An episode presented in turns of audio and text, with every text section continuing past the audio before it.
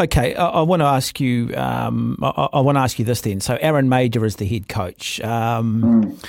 it, do you need to have a Pasifika coach? Do you need to have a coach who understands the culture here, or are we looking into that too much? And is there perhaps too much emphasis placed on that?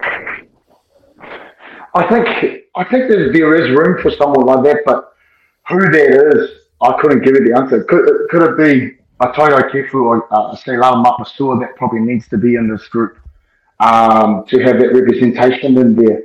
I still think it will still come down to to the coaching ability as well, making you know uh, to be able to mobilise. I think it runs both ways. Um, I don't think it's one one quite clear cut um, uh, thing at the moment, but I do I do feel um, that we probably do need a change going forward. I think coach has done an outstanding job, but it, it might need a different direction for the coming years. Mm. It's interesting. I was doing a rugby show over the weekend, and we were talking a little bit about um, the Fijian Drua, and it's been hmm. noticeable with the Fijian Drua that we, you know, we always had that stereotype that was just fifteen guys trying to play sevens, and at times they weren't patient enough. They didn't want to play the boring rugby, you know, and the boring mm. rugby's the stuff up front. It's the phase play. Um, we is Moana Pasifika in a similar situation? Are they prepared to play the boring rugby? I think to an extent, but to play the boring rugby, you still got to have the ability to play at that space, you know. Um, and that's I think that's what we lack. What I what I do like about Drua is they they are finding some balances in their game to be able to. They know when to strike, but they do know that they have to do a bit of work up front and for me about the Drua, the, the best thing about them is that they've actually got this solid foundation and solid identity and being and being placed in Fiji. And we've seen how difficult it is for those teams to play there. We haven't quite got that here as Moana Pasifika. As we've seen, we can see the two different.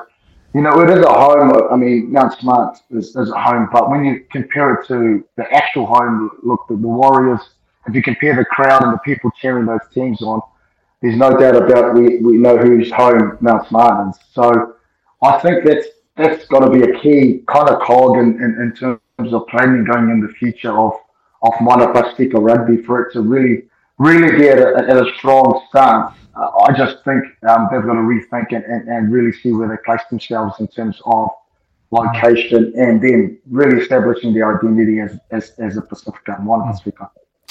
No, I don't know what their contract situation is, Pita, but we mm. talked about, well, I asked you the question earlier about players that you might retain and players that you might sort of, you know, maybe drop to a lower tier and allow them further development before you pick them back up. But who are the key players that they cannot afford to lose that you know, you know the other Super Rugby franchises will be circling? Well, you know, there's, there's the talks about, I think, Armour in the back. You've got Armour, I think. Uh, McClutchie has been has been a great little uh, first five. I think the midfielders um, you, you, need Tyler to keep keep staying there in, in the backs. Um, Havili at the back. Um, in the forwards, I'd, I'd love them to keep Funaki. Um, the loose trios, Lotu as well, uh, uh, um, the young boy uh, Miracle, Faiilagi. So these, and then there's, there's, there's a few of the front rowers. I think a couple of the young ones to carry through, but I think we, we do need a, to build some some of the boys up front. I'm actually quite happy with the, the locks department is, is quite good. I think it's still relatively um, competitive in their space. Front rowers um, will have to look at getting some real steel in that space, and um, and then probably. Uh, in terms of a real drive. Um, we've got McClutchie, but probably as we're seeing Lola Fainakara, who, who's another star there that can be able to drive a team um, to be able to, to come into that mix.